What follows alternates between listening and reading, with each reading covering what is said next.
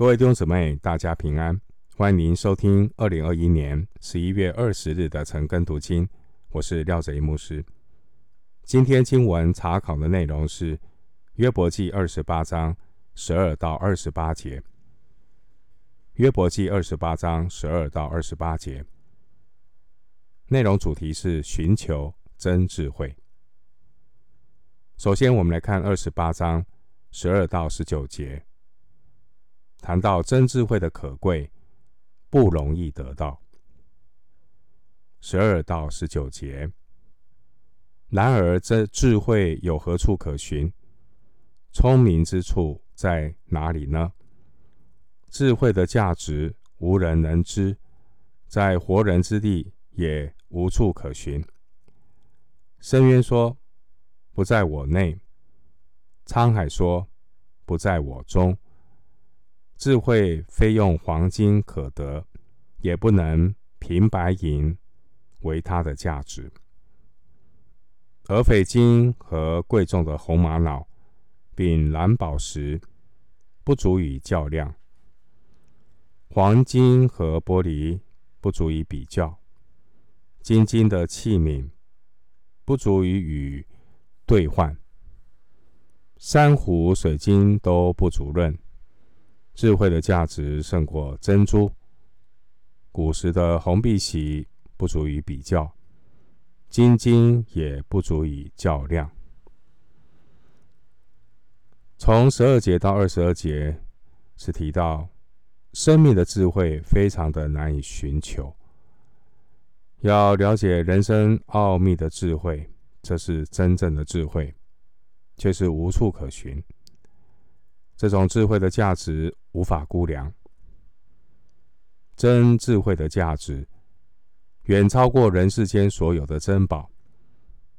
真智慧的源头，既不在人的本身，也不在地的深处或海洋之中。一切的活物，包括人类和阴间一切的势力。充其量只能够说听闻过智慧，但都无法解答关于智慧源头这个问题。经文十二节说：“智慧何处可寻？聪明之处在哪里呢？”啊，这句话呢是二十八章这首诗歌的副歌。这句话呢重复了两次。在第十二节还有二十节，这两句话把二十八章分为三个段落。经文十六节提到俄斐金，这是当时候最纯的金子。十七节的玻璃也可以翻译为水晶。古代的这个水晶相当的昂贵，埃及。在主前四千年，也开始制造玻璃用的这些装饰品，玻璃制品作为装饰。那埃及和腓尼基的玻璃器皿颇负盛名。经文十六到十九节所列举的宝石，都被当时候的人视为珍宝。当然，我们现在不能够确定。它是哪一种矿物啊？在第十四节提到深渊、沧海，所代表的含义是指神秘、混沌的力量。经文一到十一节，前面我们读过的，提到人呢，能够去采矿，不管是金矿、银矿。铜矿、铁矿，或是去采集这些宝石、挖掘宝石，这是人的智慧。人会去寻求这些的矿产和宝物，动物不会。即便人知道会去寻求、寻找这些的矿产宝物，但是人类呢，却找不到真的智慧。十二到十四节，并且人类也无法用他找到的金银宝石来换取智慧。十五到十九节，智慧也不能够从人的科学技术和经济贸易来取得。即便人发展的最顶尖的科学，但也是知其然，不知其所以然。只能够知道宇宙参数的呈现，却不知道这些参数为什么会这样的设定。因为真正创造宇宙的这位上帝，他才能够明白这些。因为他是工程师，只有造物者，我们的工程师，他才能够告诉你这些的奥秘，这些创造背后的智慧，人生的智慧，必须要从神那边才能够取得。接下来，我们来看经文二十八章的二十到二十二节。智慧从何处来呢？聪明之处在哪里呢？是向一切有生命的眼目隐藏，像空中的飞鸟掩蔽。灭没和死亡说：“我们风闻其名。”关于真智慧，不但一切的活物都无法找到智慧，甚至。经文二十二节有这个拟人化的一个描述，他这个拟人化是提到灭没和死亡，连阴间死亡也是间接的听到智慧的风声。他的意思是，人是无法借着通灵术去从阴间找到智慧。所以，我们知道智慧并不能够从人的宗教、哲学、文化、艺术去寻找到。即便一个人看透了世上的生老病死、悲欢离合，也无法参透智慧。顶多只是像二十二节所说的“风闻其名”。回到经文。二十八章的二十三到二十八节，神明白智慧的道路，晓得智慧的所在，因他鉴察直到地极，遍观普天之下，要为风定轻重，又度量诸水。他为雨露定命令，为雷电定道路。那时他看见智慧，而且述说。他坚定，并且查究。他对人说：“敬畏主就是智慧，远离恶便是聪明。”二十三到二十八这段经文呢，论到智慧的根源。约伯接着说：“神是智慧的源头，因为神遍察万物，设计这一切。”所以，神不单看见智慧，并且神他也述说、确定、查究。因此，只有神知道智慧的所在。人要得智慧，必须要敬畏神，远离恶事。约伯的遭遇的确需要有真智慧才能够解读。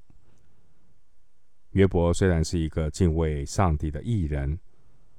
但约伯对苦难的认知，他的智慧还是有限的。神引导约伯是一个渐进的过程。弟兄姊妹，智慧不是知识。圣经谈论的智慧，是指一个人在经历神之后，他对神的认识。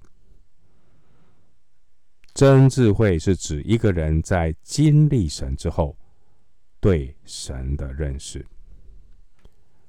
或许今天我们的遭遇，我们在世界日光之下所面对的一些事情，我们或许不能够完全的明白，特别是苦难，我们也会困惑。但非常重要的是，只要你存着敬畏的心，等候神，神必然会一步一步的引导你经历他的信实。并且透过神话语的启示和圣灵的光照，让你认识关于人生奥秘的智慧。经文二十四到二十七节，这是描述神创造时的情形。虽然约伯认为人不可能发现智慧，但约伯始终将相信呢。在神有智慧和能力，因为神明白智慧的道路，晓得智慧的所在。二十三节，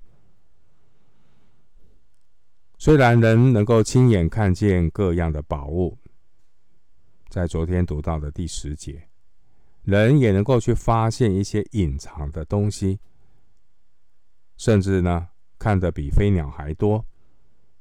但唯独只有神，才能够真正的看见世上的万事万物，也只有创造主才知道受造之物被造的意义。今天人类科学的技术已经远远超过约伯的时代，但真智慧自古到今。都一样，真智慧只能够从神那边得到启示，你才能够得到这个真智慧。圣经箴言九章十节都有提到，敬畏耶和华是智慧的开端。经文二十七节提到述说，原文是准确的描述，精确的数算。在其他的宗教领域里面呢，常常把智慧等同于神明，但约伯的认知不是这样子。神是神，智慧是智慧，两者不一样。神是有位格的主体，智慧呢是客体。在二十七节的经文告诉我们。神是那位看见智慧、诉说坚定、查究智慧的神。人只有透过神的开启，人才能够有产生敬畏上帝的智慧。经文二十八节出现的一个字叫“主”，“主”这个字很特别，因为在约伯记整卷书当中。只在这个地方出现那么一次。那当然出现主，特别是要强调要顺服神，接受神的主权。经文二十八节说，他对人说：“敬畏主就是智慧，远离恶便是聪明。”这是圣灵借着约伯的口所发表一个伟大的启示。原来智慧并不是一种思考，而是一种行动，很重要。我们人呐、啊，要他承认神很容易，但是要让他尊主为大，让神成为他的主很难，因为人喜欢自己做主。我们。在理性上知道智慧很容易，可是，在行动上要敬畏神，常常是难上加难。旧约生命记二十章二十九节经文有提到，隐秘的事是属耶和华我们神的，唯有明显的事是永远属我们和我们子孙的。好叫我们遵行这律法上的一切话。那经文是提醒我们，神并没有把所有的智慧都启示给人。神赐给我们的智慧，目的并不是要来满足我们的好奇心，或是拿来论断别人。神赐智慧给我们，目的是要我们远离恶。二十八节，并且要我们去寻求永生的神。新约罗马书六章二十三节说：“因为罪的工价乃是死。”约伯的三位朋友，他们自认为有智慧，他们也是头头是道的说了许多，也是正确的道理。可是呢，在他们中间却找不着一个智慧人。约伯记十七章十节，因为约伯三个朋友，他们的智慧，并不是让自己敬畏主，远离恶。他们是想要代替神，好像要替天行道一般，硬是把神跟人装进一个狭隘的框框里。那他们的心已经失去了敬畏上帝。至于约伯他个人，约伯是一个怎么样的人？一章八节告诉我们，约伯是敬畏神、远离恶事的艺人。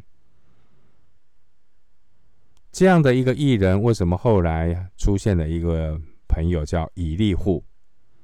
以利户认为约伯是一个言语中毫无智慧的人，连约伯自己也觉得智慧好像已经从他的心中赶出去了。为什么约伯还是无法理解他为什么要受苦？难道约伯还不够敬畏主、远离恶吗？他不会有这，他没有这种智慧吗？虽然约伯对这个苦难的了解还是很有限，虽然约伯还没有完全的明白，但约伯却凭着信心。在提出申诉之前，约伯还是先称颂神这位法官的智慧。二十三到二十八节，约伯相信神有智慧判断一切，神能够掌握一切人类所探究不到的终极答案。因此呢，约伯不再辩论了，而是在。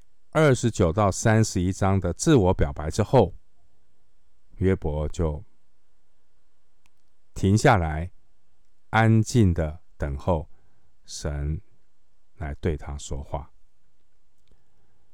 经文二十三节说：“神明白智慧的道路，晓得智慧的所在，并且看见、述说、坚定、查究他。”上帝将智慧展现在宇宙中，显明在人心里。罗马书一章十九节，让我们可以从宇宙的秩序当中观察到智慧。当然啦，在我们读约伯记不久之后，神他要带领约伯在浩瀚的宇宙中来进行一场很。不一样的信仰之旅，这是约伯记的三十九章到四十一章。神要让约伯看到，自从造天地以来，神的永能和神性是明明可知的，虽是眼不能见，但借着所造之物就可以晓得，叫人无可推诿。罗马书一章二十节，我们今天经文查考就进行到这里。愿主的恩惠平安与你同在。